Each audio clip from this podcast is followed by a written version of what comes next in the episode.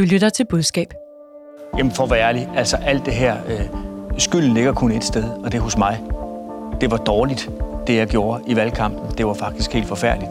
Efter mange måneders tavshed åbner Søren Pape op og fortæller om det værste år i sit liv. Et år, hvor han blev skilt, og hvor alt gik galt i de konservatives valgkamp.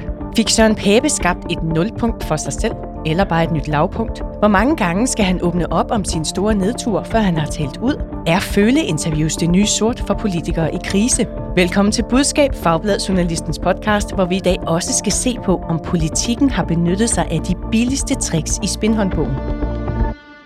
Mit navn er Marie Nyhus. Jeg er i selskab med to erfarne kommunikationsrådgivere. Det er dig, Tine Lund Bretlav, direktør i bureauet White Cloud og tidligere blandt andet særlig rådgiver for de radikale Smejne Hjelved. Velkommen til. Tak skal du have. Og så har vi dig med, Thomas Hunsbæk, kommunikationschef i 3F og tidligere særlig rådgiver for flere radikale ministre. Også velkommen til dig. Tusind tak. Og vi starter lige med en uh, kort helst nødesrunde. Thomas, hvor vil du nødest være rådgiver lige nu? Jeg vil helt klart nødest være rådgiver hos uh, Jeppe Brugs. Uh, ja, det er noget med nogle ejendomsvurderinger. Ja, det er noget med nogle ejendomsvurderinger. Altså, det er en af de der situationer, hvor uh, man bare må sige, at det der kan simpelthen ikke kommunikeres. Øh, der er lagt noget ud, som jo i virkeligheden har et godt fundament under sig, et bredt politisk øh, forlig, der ligger bag. Der er ikke stor politisk modstand. Øh, men det er jo 10.000 vis af enkeltsager, der ikke kan forklares. Altså hvorfor en landejendom i øh, Vestjylland lige pludselig koster 61 millioner, eller hvorfor to huse, tvillingehuse, typehuse, der ligger ved siden af hinanden, der er den ene 50 procent dyrere den anden. Det er enkeltsag på enkeltsag på enkeltsag. Og det er jo det med enkeltsager, øh, særligt persondrevne enkeltsager, det er sådan ligesom kommunikationen sparer fem. De rytter ligesom bordet. Man kan ikke tale principper, hvis de enkelte sager ikke kan forklares. Og det kan godt være, at der ligger et smukt princip om ny øh, ramme om boligbeskatning. Men Eller retfærdighed måske. Retfærdighed, ja. den er fuldstændig, bliver fuldstændig slået af bordet. Og det er ligesom en, det bliver en never-ending story. Jeg tror, vi ser på en uh, skandale in the making lige nu. Og Tine, det er noget med, at du gerne vil øh, kommunikere om fodbold. Ja, jeg er i en lidt anden boldgade end, øh, end boldgade. i den her sammenhæng.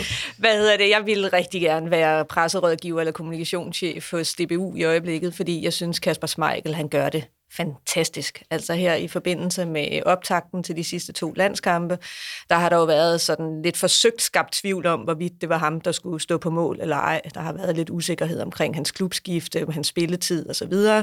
Samtidig er der en af de andre målmænd, der gør det rigtig godt nede i Tyskland, så der har været bygget den her sådan potentielle konflikt op omkring, hvem er det egentlig, der skal vogte målet for Danmark. Altså er han truet? Er han truet, ikke? Altså han har vogtet målet, hvad er det, et 10 efterhånden, altså, så det har ligesom ikke været til diskussion om Kasper Schmeichel stod. Øh, og nu er den sådan, han er også 36, han er ved at være en voksen herre. Buffon han stod til, han var næsten 50, ikke? men han, øh, han står stadig. Buffon er den øh, tidligere italienske målmand, landsholdsmålmand.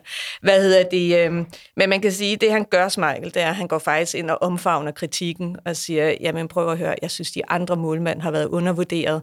Jeg skal altid spille op for, til mit bedste for at have den her plads på det her hold. Og så går han ind og gør noget, som øh, landsholdet tidligere har haft store problemer med. Han går faktisk ind og siger, jamen det er en stor ære at spille på det danske landshold.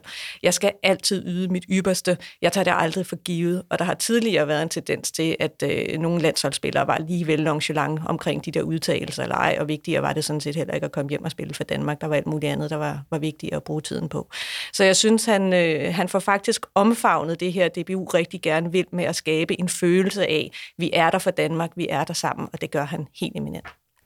Og så er der også, synes jeg, noget retrokommunikation i det her. Vi har jo savnet øh, fodboldspillere i rigtig lang tid, som lagde deres personlighed lidt på bordet, som gav noget af sig selv, når de var der. Og Kasper Schmeichel øh, startede som den her lidt introverte øh, skygge af sin far, og han er jo blevet Mr. One-liner også. Altså, jeg ved ikke, om altså, han er på den måde rimelig fantastisk, så hvis jeg isoleret set skulle, skulle vælge én person, øh, det ville være lidt at være for, så er jeg sådan set enig med dig. Ja, jeg vil heller ikke tage det samlede landshold, men jeg vil sørge for at smide Kasper Smeichel ud på alle de sager, jeg overhovedet kunne komme afsted med, for jeg synes, han gør det godt. Og jeg har faktisk sådan en øh, lille guilty pleasure i øjeblikket med at sidde og finde gamle Kasper Smeichel citater, fordi jeg faktisk synes, han, øh, han er en eminent kommunikerende fodboldspiller, som Thomas siger, dem, øh, dem ser vi ikke så tit.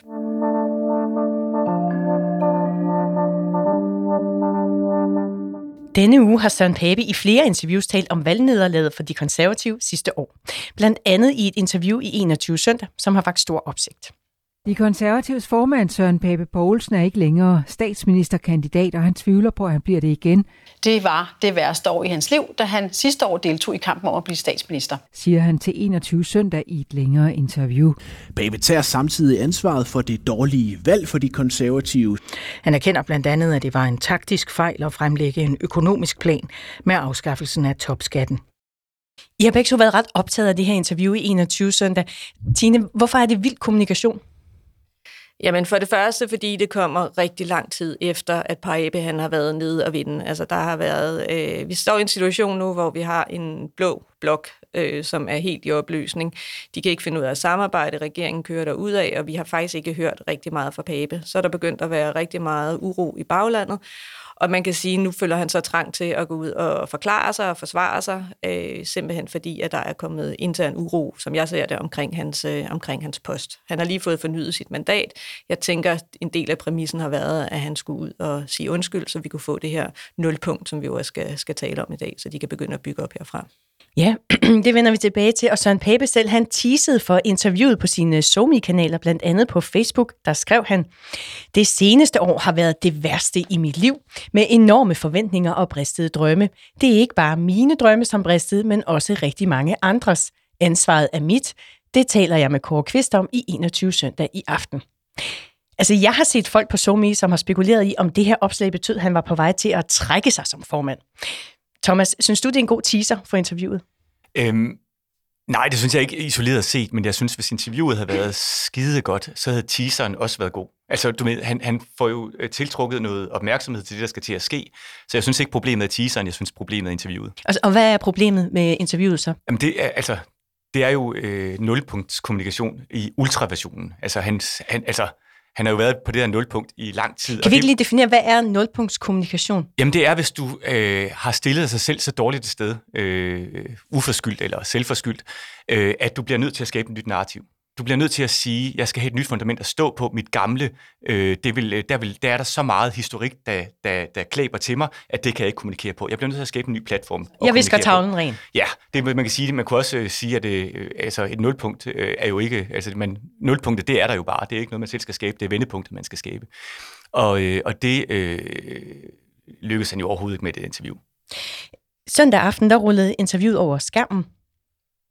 Det var dårligt det jeg gjorde i valgkampen, det var faktisk helt forfærdeligt. Det begynder jo med, at vi melder noget helt tåbeligt ud. Netop, at vi vil øh, fjerne topskatten, og det giver jo en, en kæmpe foræring. Det er sådan noget strategisk noget, man kan sidde og gøre i et parti. Vi tænkte, nu skal vi også passe på, at hvis vi ikke afskaffer den helt, så åbner vi en flanke til Liberal Alliance. Og det er jo ikke en måde at lave politik på. Der glemte jeg lige, at den måde, man laver politik på, det er jo ved at være tro over for sine værdier og gøre det rigtige. Tine, hvis vi nu tager afsæt i det, som Thomas han siger om nulpunktskommunikation, hvor man så at sige visker tavlen ren, øh, opnår Søren Pape så det med interviewet? Jeg synes, at han giver stor anledning til, at man kan blive ved med at tale om Papes manglende evner til at kommunikere og opnå det, han gerne vil kommunikativt efter det her interview. Hvorfor? Jamen, jeg synes, han, øh, jeg synes, han er helt nede at vinde og mere til. Altså, jeg synes, han graver hullet dybere for sig selv, alene med det ordvalg, han bruger. Altså, tåbeligt, øh, hvad er det mere, han siger, dårligt, forfærdeligt. Altså, øh, der, han står, det er virkelig sådan noget flagelanderi, hvor han virkelig får pisket sig selv, uden at det egentlig lykkes ham på nogen måde at få peget fremad og sige, jamen, det her, det var en fejl, nu går vi videre, og det vi gerne vil er. Altså han holder sig kun fast i forklaringen på, hvad det var, der gik galt, og hvor håbløst det var. Og det er jo sådan en kombination af en personlig nedtur, det rute i forhold til hans privatliv, men også, at de ikke lykkedes politisk. Men det bliver stadig lidt uklart, synes jeg, hvad det egentlig er, at de ikke lykkes med politisk, fordi at sige, at man skal have topskattelettelser, det er nu engang som regel god borgerlig politik. Og gå ud og kalde det tåbeligt, tænker jeg, det er, det er svært at få øh, borgerlige vælgere med på. Jeg synes, det er helt tåbeligt med de der topskattelettelser. Du har også sagt til mig på et tidspunkt, at øh, det, der måtte være formålet fra Papes øh, perspektiv med at give interview, det måtte også være at lukke diskussionen om, om han er den rette formand for de konservative. Kommer han så længere eller tættere på det mål med interviewet? Altså, det må jo være op til det konservative bagland, men jeg synes, det her, det emmer rigtig meget af baglandskommunikation, fordi han også de få øh, eksempler, han er med på, hvor han synes, det har været rigtig svært. Det handler alt sammen om de her folketingskandidater, han har været ude at møde, som så godt vidste, de ikke blev valgt, fordi de droppede i øh, meningsmålingerne undervejs osv. Øhm, og jeg synes jo, vi ser i, i medierne, at øh, uroen fortsætter i, i konservative, så han har i hvert fald ikke formået at gøre baglandet sådan helt betrykket endnu. Og Thomas, du sagde før, at du synes ikke, interviewet virker. Hvorfor ikke det? Jamen, jeg synes simpelthen, han begår, altså, der er, altså, det er jo en kavalkade af fejl. Du kan lege finde fem fejl. Ja, jeg kunne også godt finde 6-7 stykker. hvis du Så tag de første fem. Men altså, for det første, synes jeg, hvis man stiller sig op i sådan et, en øvelse som, som den her, som er svær, så kræver det jo, at man har gået sin... Øh, altså man starter med at sige, hvad er det, jeg skal opnå? Nu siger du, at du tror, det er baglandskommunikation. Jeg tror det også, men jeg er faktisk ikke sikker. Og setup'et øh, går i alle mulige retninger. Der er sådan lidt til herre for kakkelbord. Der er lidt det synd for, som ikke retter sig mod, øh, mod, mod baglandet. Øh, der er noget, der øh, måske er et nyt politisk ramme, men som er meget, meget tyndt formuleret. Så jeg synes, at hele, altså, hvad er det, hvor er det, vi skal hen? Hele det spørgsmål, hele den øh, hvad skal man sige, strategiske bearbejdning af leve, noget, der er så stort, så stilles op i, i, øh, på de allerstørste interviewflader, man overhovedet kan finde, øh, det mangler. Så synes jeg, der er noget, der peger tilbage i hans rådgiverstab, det er, at øh, der er ret mange øh, sådan grundpointer, som øh, helt øh, som virker, som om de ikke er afprøvet. Altså, det er sådan, der Hvad er det ligesom for eksempel for grundpointer? Jamen, altså, det, det er faktisk også nogle af de andre fejl, der er i dem, men vi kan sådan slå dem lidt sammen her så. Øh, han vil gerne aflevere noget øh, af sin person. Altså, det har været hårdt for ham at sidde i den bus og gå ud. Den her gentager han jo øh, i, i hvert interview. Der er den der scene, som jeg tror, de har sagt, den skal du sige, det er der, du kan forstå den. Men den holder ikke til at blive krasset i. Altså, der er ikke nogen opbygning til den. Øh, der er ikke nogen forståelse af, hvad er det for en situation, han står i. Øh, han går ud, det er et meget sådan nøgen billede. Der vil jeg som rådgiver have siddet og interviewet ham dybt. Det samme gælder, når vi kigger på politiske budskaber. Øh, jeg har hørt det igennem, jeg har faktisk hørt det igennem en del gange nu, blandt andet fordi jeg skulle sidde her. Øh, det mest klare nye fundament, han får skabt, det er, at de, altså han siger den her sætning, som jeg næsten kan udenad, at øh, hvis familien Danmark har det godt, eller hvis familien har det godt, så har Danmark det godt. Det er det, der skal være det nye konservative politik. Jeg sidder og tænker, hvad fanden er det for en politik? Så er der noget retorisk her. Øh, han bruger faktisk familiebilledet flere gange. Han, øh, nu, nu har han sagt familien Danmark. Det går ud fra, at vi skal forstå konkret. Ganske kort tid efter, så bruger han familien som billede på, hvad et politisk parti er for en størrelse. Plus, at man kan sige, at det, der klæber til ham personligt og menneskeligt, den skandale, der nok er den største øh, hvad hedder det, øh, årsag til, til den derut, øh, man så Søren Pape være i for et år siden, den handler jo også om familieværdier. Så der, er- det er et gigantisk klasse af retorik og signaler og ting, der ikke er uafprøvet, og, øh, og manglende mål og retning. Øhm, og så er der den sidste ting, hvis jeg lige skulle, skulle nå, det er også, så er der settingen. Altså, jeg går ud fra, at det formål er at vise Søren Pape som person her. Ja. Den setting, han sidder i over for Kåre Kvist, det er sådan en mellemting for mig mellem at sidde i en helt tom store vægga. Det, det Øh, hvor foregår i DR's koncerthus, har jeg det fået videre det. DR. Ja. Det er sådan den ene association, jeg får. Den anden, det er sådan en katolsk øh, skriftestol, hvor de sidder sådan lige over for hinanden, og nu skal, som du også siger, Tine, nu skal, nu skal jeg græde ud. Nu skal jeg fortælle, hvor helt forfærdeligt meget jeg har syndet øh, over for dig, ypperste præst Kåre Kvist. Det er en helt bizarre setting. Hvis jeg havde siddet øh, hos den konservative pressetjeneste, så ville jeg have sagt, hvordan kan jeg vise øh, nonverbalt, øh, altså, hvordan kan jeg vise, at øh, Søren Pape også er et menneske? Og, og, og hvilken setting skal man så jeg vil have vælge til det? det med et eller andet privat. Nu er Søren Pape jo ikke en, der, øh, der rutter med sit, med sit hobbyliv. Øh, hvis han havde været en, der gik på jagt, så vil jeg sige, hey, øh, de ville have, de ville have slået til. Eller det ville, øh, hvis det ikke har taget den, så havde TV2 taget den. Altså, eller man ville have, bare have taget ham hjem. Han er vokset op på en, en gård, øh, ud i nogle lande i omgivelser, vis noget af ham selv, så man slet ikke behøver øh, og, og, Altså find og en scene, der kan, der kan find, tale visuelt. Find en scene, der er varm Ja. øh, og, og nærværende og Søren Papesk. Det her, det er, øh, det er helt mærkeligt. Det er ligesom, om der er lidt mere skafot i den her scene, end der er øh, personlig opbygning. Ikke? Han stiller sig op øh, og så siger skyd. Øh, så Det- falder jeg ned, når, det, når I er færdige. Ikke? Jamen, jeg kan faktisk meget godt lide dit billede, Thomas, der med ypperste præsten. Ikke? Altså, fordi øh, noget af det, der slår mig, når jeg ser det interview, det er, hvor få spørgsmål Kåre rent faktisk stiller i det interview. Altså, han er jo kendt som en, en interviewer også, som ikke er ked af at afbryde, som gerne går hårdt til sine kilder, øh, som har en dagsorden, når han laver sine interviews også. Øh, han lader ham bare snakke. Altså, Pape får lov til at tale og tale og tale, fordi han bare svømmer længere og længere ud på dybt vand. Så der er faktisk ikke rigtig nogen grund til hverken at afbryde ham, eller gå hårdt til ham, eller spørge voldsomt meget ind. Det er ikke, fordi han ikke spørger ind, det gør han selvfølgelig. Men i forhold til nogle af de andre sådan politiske interviews, man har set med, med Kåre Kvist, Så synes du ikke, det her er et hard talk? ej, det synes jeg ikke, det er. Men jeg tror også, jeg ville have holdt min mund, hvis det var mig, der havde skulle øh, foretage det interview, fordi han giver simpelthen så meget selv pape, som man faktisk ikke behøver at følge op, fordi han har så travlt med at øh, forklare alle sine synder, og i virkeligheden stille sig selv endnu længere ud på, øh, på planken, end han var i forvejen. Tirsdag aften, der var Pape så igen øh, på skærmen i et taler ud interview, og denne gang var det i aftenshowet, hvor Pape blev spurgt mere ind til historien om hans privatliv. at jeg skulle være blevet skilt som led i en strategi, eller jeg offrede øh, min ægtefælle i en valgkamp på grund af overskrifter og sådan noget. Det synes jeg simpelthen er så kynisk øh, og nederdrægtigt, at jeg næsten ikke har ord for det. Og onsdag var han i TV2's podcast Dato. Jeg har også set nogen udlægge det sådan, at jeg bare har taget en anden kynisk kalkyle i en valgkamp om at blive skilt. Det synes jeg simpelthen er så uartig en påstand, jeg næsten ikke kan være i det. Altså, og her kommer lige en lille tilståelse fra mig. Altså, jeg stussede, da jeg så interviewet i Aftenshowet, fordi da jeg så interviewet i 21 søndag, så tænkte jeg, okay, det her, det må være sådan et, nu river vi plastret af interview, nu tager vi den en gang for alle. vi svarer på de her spørgsmål. Øh, vi får slået fast, at Pape er den rigtige formand for de konservative, og så kan vi pege tilbage på det interview. Men så kom altså et yderligere interview i Aftenshowet, øhm, og så kom der så igen et øh, i dato. Hvad tænker I om, at Pape han giver øh, noget, der minder om det samme interview flere gange? Jamen, jeg synes jo som udgangspunkt, når man skal lave de her undskyldningsinterviews, som også handler om ens privatliv, og det gør det jo i vid udstrækning for Pape, så vil jeg umiddelbart synes, at aftenshowet det var et godt sted at gå i med det, fordi det er et øh, blødere medie. Nu sidder de godt nok ikke i sofaer, men på sådan lidt ubekvemme barstole, men det er sådan en, en lidt hyggelig setting. Vi kan komme lidt tæt på mennesker. Vi har øh, to andre almindelige, lidt kendte mennesker, der så kan kommentere lidt på, hvad det er, der bliver sagt, og at man, øh, de har nok også oplevet noget lignende, og alle Men, ved, men skulle det så være startet der, eller er det godt at tage hele paraden ligesom efter hinanden? Altså, jeg tror, hvis jeg havde taget hele paraden, så havde jeg nok arbejdet lidt mere med, hvilke budskaber jeg vil bruge i, øh, i hvilke medier. Altså, jeg ville have været skarpere i DR på, jamen, hvad er det for en politisk platform, vi står på nu? Hvad er det for en retning, vi skal i? For sagt undskyld lidt, lidt hurtigere. Snakket lidt mindre om mit privatliv der, og så ville jeg nok have gemt privatlivsdelen til, øh, til aftenshowet, som er det bløde medie, hvor man så kunne komme lidt, lidt tæt på, og det kunne handle lidt mere om følelser. Øh, noget af det, jeg synes, han også fejler med i aftenshowet, det er, at han begynder at sidde og lægge skylden over på kommentatorerne, og hvem der ellers har sagt, at han skulle være kynisk osv., i stedet for, at man kommer tæt på Pape. Det havde, altså, han kunne jo have fortalt om, hvor hårdt det er menneskeligt at blive skilt.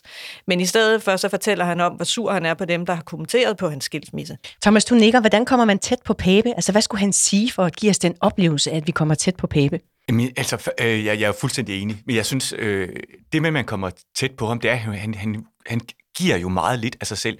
Det er jo sådan stadigvæk i overskrifter. Jeg tror, alle, der har været livskriser, øh, har været gennem skilsmisser, de ved, det er hårdt. Han kan jo godt, altså, han, han bruger som begrundelse for ikke at give mere, er, at det her tilhører privatlivet. Men der er jo masser af ting, hvordan har han følt, som han alligevel går ud. Så jeg vil have givet det mange, mange flere ord. Jeg vil så igen, hvis jeg skulle sætte mig i hans rådgiverstol, så ville jeg have interviewet ham meget hårdere på det og sige, hvordan er det i virkeligheden, du følte den der situation? Fordi hans ord kommer til, særligt når man hører dem tre gange i træk i tre forskellige interviews, kommer til at virke ekstremt indstuderet. Øh, og det har jo den modsatte effekt. Hvis man sidder og taler om følelser, og det virker indstuderet, så virker det stik modsat øh, det, der er intentionen. Så der synes jeg, øh, han har et problem, men jeg synes, det er vigtigt at, at, at det der med at tænke, nu har man aftenshowet som platform, der er mange politikere, der drømmer om at komme i aftenshowet, fordi man der får en mulighed for at kan sidde og give noget af sig selv. Det er et helt, helt andet format. Og han går ind med nøjagtigt den samme forberedelse, som man går til Kåre Kvist med. Hvordan kan du, hvordan kan du vide det? Det kan du høre. Altså, du kan jo, det er de samme pointer. Ordene er de samme. Altså, det, der, der har været en forberedelse, det kan du høre, men den forberedelse har bare ikke været dyb. Han er ikke, der er ikke blevet krasset i det.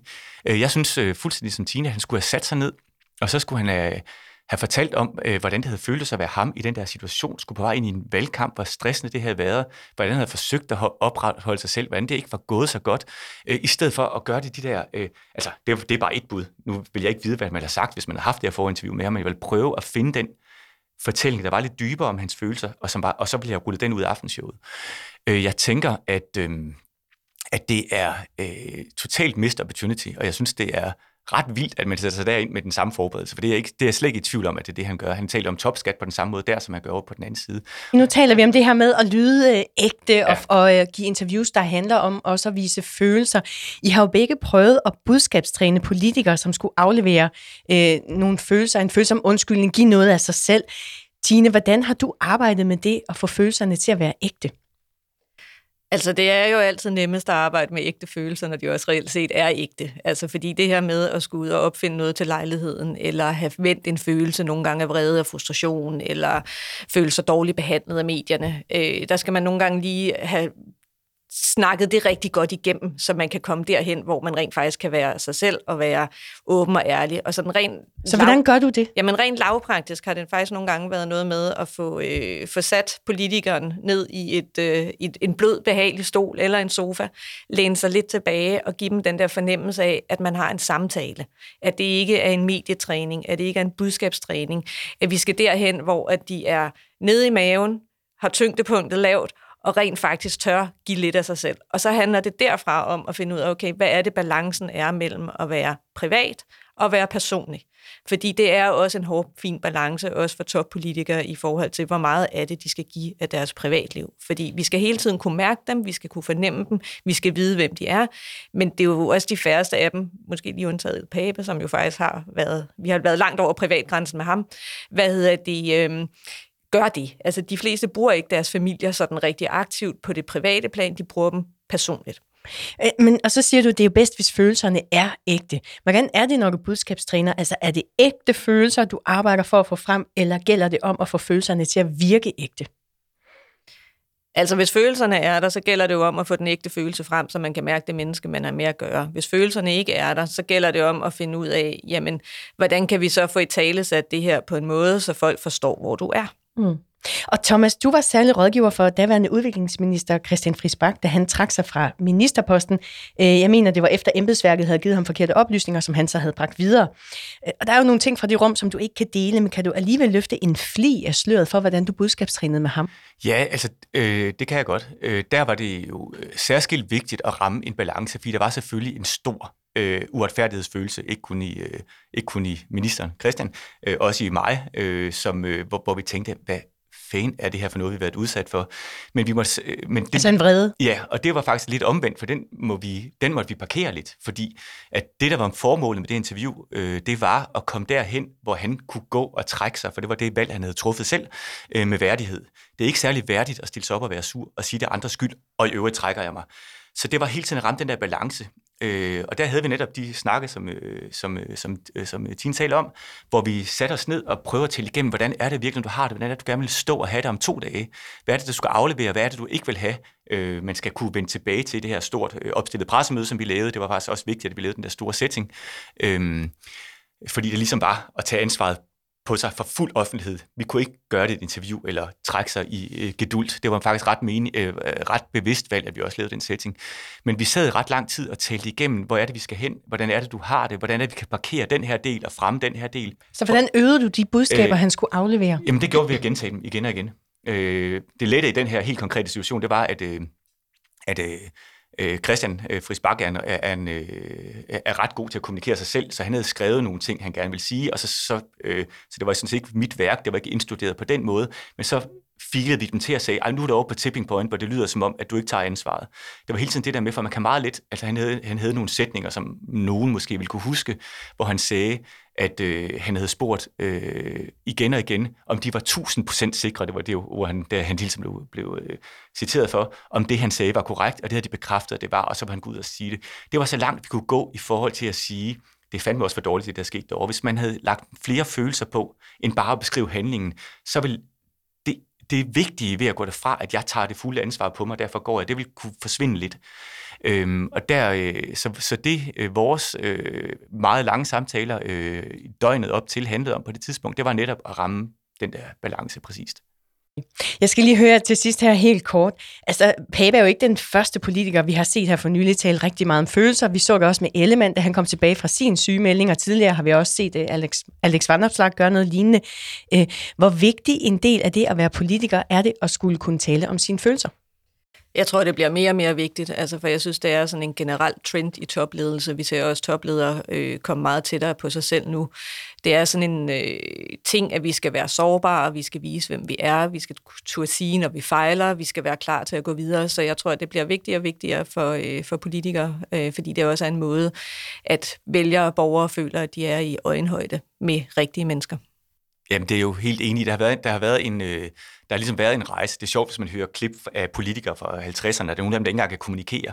Så det har været sådan en rejse fra, at man i starten overhovedet ikke nærmest behøver skulle sige noget øh, mundtligt, som folk skulle høre, fordi det var avis, folk, der sidder og lavede det, til at man skulle give lidt mere af sin person, til at man i dag skal give rigtig, rigtig meget af sig selv, for at blive betragtet som en, en, øh, en troværdig politiker. Man taler om spirituel ledelse og holistisk ledelse og sådan noget.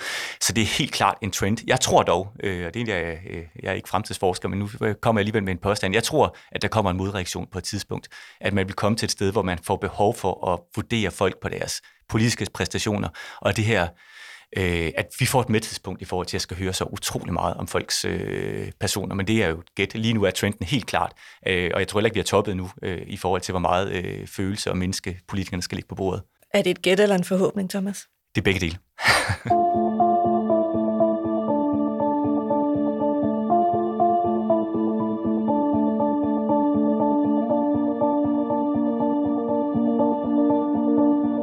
Du lytter til Budskab, Fagbladet Journalistens podcast om kommunikation.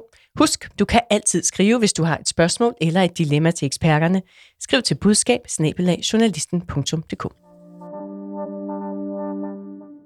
Thomas og Tine, ja eller nej?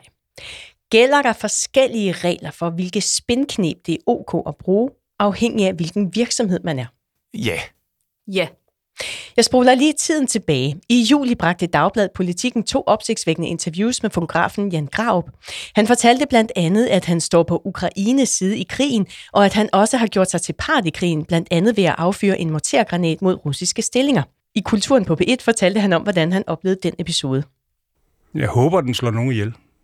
Det er det, du tænker? Det er det, jeg tænker. Og er, giver du også selv, nu er du sådan en granat, hvis folk ikke lige ved, hvordan en mortergranat ser ud, så ser den ud som en granat, man vil tegne, når man er barn, ja. i virkeligheden. Ja. Og den vejer cirka 2,5-3 kilo. Ja, noget stil. Og så bliver den skubbet ned i et rør. Slipper du den også til i røret og lader den flyve op? Det gør jeg. Men Jan Graup har ikke affyret mortergranaten. Derimod har han skrevet to navne på en, og derefter har en ukrainsk soldat affyret den. Og siden er det kommet frem, at der var flere andre fejl i politikens artikler. Mandag i denne uge rettede BT flere gange henvendelse til politikken for at høre, om avisen har været i gang med at undersøge Jan Graups udtalelser, og de bad også politikken om at forholde sig til flere af de fejl, som avisen siden har rettet. Men BT hørte ikke fra politikken, i hvert fald ikke direkte. Derimod så udsendte politikken mandag eftermiddag en pressemeddelelse om, at de fremover ikke vil købe billeder af Jan Graup fra Ukraine, og de bragte også i pressemeddelelsen flere rettelser til deres interviews fra juli. Det var en pressemeddelelse, som politikken sendte ud til en stribe medier. Tine, denne her fremgangsmåde har du kaldt effektiv virksomhedskommunikation. Hvad mener du med det? Jamen, jeg mener, at det er jo det, man gør, øh, hvis man gerne vil undgå at svare og have styret den kommunikation, der kommer ud. Altså en, en klassisk kommunikationsmetode øh, for en virksomhed? Ja. Og hvordan virker det til at lukke ned? Jamen, som regel virker det jo sådan set meget godt, fordi hvis ikke man har lyst til at sige mere, så kan det være svært at bringe en historie videre, medmindre så der så kommer andre kilder på banen. Øhm. Er det fordi pressemeddelelsen er der, så kan man pege på den og sige, vi har ja, sagt, sige, vi, vi har sådan, Ja, vi har sagt det, vi gerne vil sige, og vi har sådan set ikke yderligere kommentarer, og så styrer man kommunikationen 100%, fordi at man selv har skrevet, hvad der står. I hvert fald så har manøvren skabt vrede hos BT. Journalistisk chef Marie Rask Lerup har fortalt om forløbet i et interview til journalisten, hvor hun siger, at, citat, Jeg føler mig overbevist om, at de, og det er altså politikken, udkommer med pressemeddelelsen for ikke at lade os eje historien og for at sikre, at den ikke bliver vinklet på vores måde. Og så tilføjer hun, at politikken burde have stillet op til interviews og have svaret på BT's spørgsmål. Thomas, du sagde, at øh, politikken bruger de billigste tricks i spinhåndbogen – hvad er det for tricks her? Jamen, de er jo nede på den allernederste hylde, kan man sige. Altså, det, det er jo øh, undladet at svare, ikke overholde deadline, udtrække historien, til man selv kan nå at styre den. Det er at udsende en pressemeddelelse i ulvetimen, øh, hvor... Øh, hvor Kvart i fire, er det ja, ulvetime? Ja, det er måske lige lidt i ulvetimen, men det er i hvert fald deromkring. Øh, det, det, er jo ikke en, det er jo ikke et tidspunkt, man vælger, fordi man gerne vil have fuld offentlighed, eller mest mulig offentlighed omkring sin historie. Det er et tidspunkt, man typisk vælger for at have mindst muligt. Det skulle lige have været fredag eftermiddag, så havde det været endnu bedre. Ikke? Øhm, men det er, jo, det, er jo, det er jo de øh, knep, som man bruger øh, for at øh, styre kommunikationen, for at undgå kritik, for at undgå spørgsmål, og for at undgå øh, øh, mest mulig opmærksomhed. Min kollega på Journalisten har så forsøgt at få et interview med politikens chefredaktør Amelie Kessler om sagen. Og hun har sendt et skriftligt svar til Journalisten, og det samme svar, det har hun som en sendt til os her på Budskab. Det kommer lige her. Vi fik en henvendelse fra BT på et tidspunkt, hvor vi var tæt på at færdiggøre en undersøgelse af de udtalelser, fotograf Jan Graup i sommer gav til politikken. I respekt for alle involverede meldte vi først vores konklusion ud, da vi var klar til det, og læsernes redaktør lavede en rettelse. Vi kommunikerede beslutningen bredt ud, fordi der for nylig har været debat om netop Grarups objektivitet i flere medier. Tina, er det så ikke fair nok, de venter med at kommentere og lige holder igen, til de selv har deres egen undersøgelse klar, og de ligesom vælger at kommunikere en fælles til flere medier med en presmeddelelse? Jeg synes stadig, at de skulle have været stillet op, og det synes jeg, de skulle, fordi de var politikken. Det kan godt være, at de ikke kunne stille op lige det sekund BT gerne ville, men så blev de nødt til at lave en interviewaftale med dem. Hvorfor, hvorfor er de særlig forpligtet af at være politikken? Det er de, fordi de forventer, at alle andre stiller op, og de ofte laver en sag ud af det, hvis der er øh, virksomheder eller andre kilder, som ikke ønsker at kommentere og bare udsender en pressemeddelelse, så kan det jo blive en sag i sig selv, at de har valgt at lukke ned for kommunikation. Så det er altså det, at de er en publicistisk virksomhed, der gør, at du synes, de har en, en særlig forpligtelse? Ja. Thomas, er det ikke en rimelig lille sag? Jo, det er det måske, men, men, altså, man kan, altså, men den, er jo, den, den bliver jo større på grund af hyggeleriet. Hvordan det? Jamen, for, altså, nu, jeg, jeg, øh, jeg, sidder, jeg arbejder jo for min løn af fagbevægelsen. Øhm, vi har nogle standarder, hvor vi kan forvente, at folk kigger lidt mere skeptisk på os, end de vil gøre på for eksempel koloplast eller en eller anden virksomhed, øh, i forhold til, hvordan man behandler sine medarbejdere. Så det er jo klart, at nogle af de sager, som har været øh, pænt mediedækket om, hvordan øh, folk i fagbevægelsen øh, agerer over for medarbejdere, øh, de selvfølgelig har en lidt anden valør, når de, når de er hos os, end hvis de er i andre I en organisation, der har en fortælling om, at arbejdsvilkår det er, er vigtigt, det, vi er og, og det går I op det er, det er, ja. vores, øh, det er vores eneste eksistensberettelse, mm. er, at medarbejdere i Danmark skal behandles bedst muligt og have de bedst mulige arbejdsvilkår. Derfor betyder det selvfølgelig noget, hvordan vi selv øh, agere. Hvad betyder det så for politikken? Og hvis vi så skal overføre det til politikken, mm. politikken her er også sat i verden for én ting. Det er publicisme, det er åbenhed, det er at skaffe, skaffe øh, flest mulige, øh, den bedst opnåelige version af sandheden øh, til tors, øh, og, øh, og i øvrigt kæmpe for, at den frie presse har bedst mulig adgang til oplysninger. Øh, de gør her det stik modsatte. Altså, det, der sidder jo faktisk en journalist, der gerne vil have den her historie. Man kunne spørge politikken selv, hvordan de vil synes, hvis der var en eller anden embedsmand. Det lyder meget som embedsmand, øh, Amelie Kessler her, øh, som siger, at vi skulle lige være færdige med at undersøge først. Der var godt nok en, en irriterende journalist, der gerne vil have historien selv. Men ved du hvad, vi skal have den ud til alle medier på én gang. Politikken skulle ikke have den alene, fordi at det, det synes vi vil være bedst. Altså, det er jo helt galt, og politikken vil være helt oppe i det røde felt. Man kan forvente, at politikken at de øh, agerer øh, i forhold til egne standarder om mest mulig åbenhed, bedst mulige vilkår for journalister kan udføre deres arbejde. Og de gør det stik modsatte her. Og det er selvfølgelig hyggeleri. Tine, du rådgiver blandt andet virksomheder hos White Cloud. Øhm, og du kan vel næppe sige dig fri for at have brugt den metode, som du lige har betegnet som effektiv virksomhedskommunikation øh, selv. Øh, hvorfor er det ok for dig og dine kunder at bruge sådan en metode med pressemeddelelse, og så har vi lukket den sag? Ja, det er jo et meget godt spørgsmål, men jeg synes, det helt centrale her er jo det, Thomas siger, at vi har talt om en publicistisk virksomhed, som har til opgave at sørge for, at den frie presse har de bedst mulige arbejdsvilkår, og det lukker de ned for. De virksomheder, vi arbejder for, det er ikke deres opdrag. De har et andet opdrag, de har noget andet, de arbejder for, så derfor så har de jo sådan et andet behov nogle gange også for at styre kommunikation, og deres ønske er jo ikke nødvendigvis altid fuld offentlighed om alt, hvad der foregår. Og Thomas, nu sagde du lige før, at I er sådan nogen, der går enormt meget op i arbejdsvilkår, men når det kommer til kommunikation, så kunne I vel også godt finde på at gøre noget lignende det, politikken har gjort her? Øh, ja, øh, det, er, øh, det tror jeg faktisk ikke, der er nogen organisation eller øh, øh, hvad skal man sige, professionel presseenhed i Danmark, der ikke kender de her øh, knep. De her de er ovenikøbet så banale, at de er, de er de allermest brugte. Det ved journalisterne også godt, øh, at det er det, de er op mod, når, når man har den her kamp om sandheden. Så ja, så det, det sker også hos os. Det er en ren tilståelsessag. Ja, absolut. Mm. Tine Lund Bredlav og Thomas Hundsbæk, tak for at være med i budskab i dag. Selv tak. Selv tak.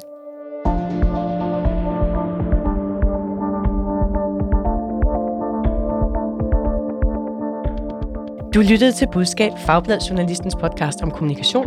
Mit navn er Marie Nyhus. Jeg er redaktør og vært på Budskab. Rakkerpak Production står for lyd og teknik. Tak til Karen Marie Bumholdt Ries for at styre knapperne i studiet i dag. Du hørte et klip fra DR, Radio 4, TV2 News, Børsen Morgenbriefing, TV2's podcast Dato og P1. Husk, at du altid kan skrive, hvis du har input eller idéer. Skriv til budskab hvis du kan lide at lytte til budskab, så giv os meget gerne en anbefaling. Tak fordi du lyttede med.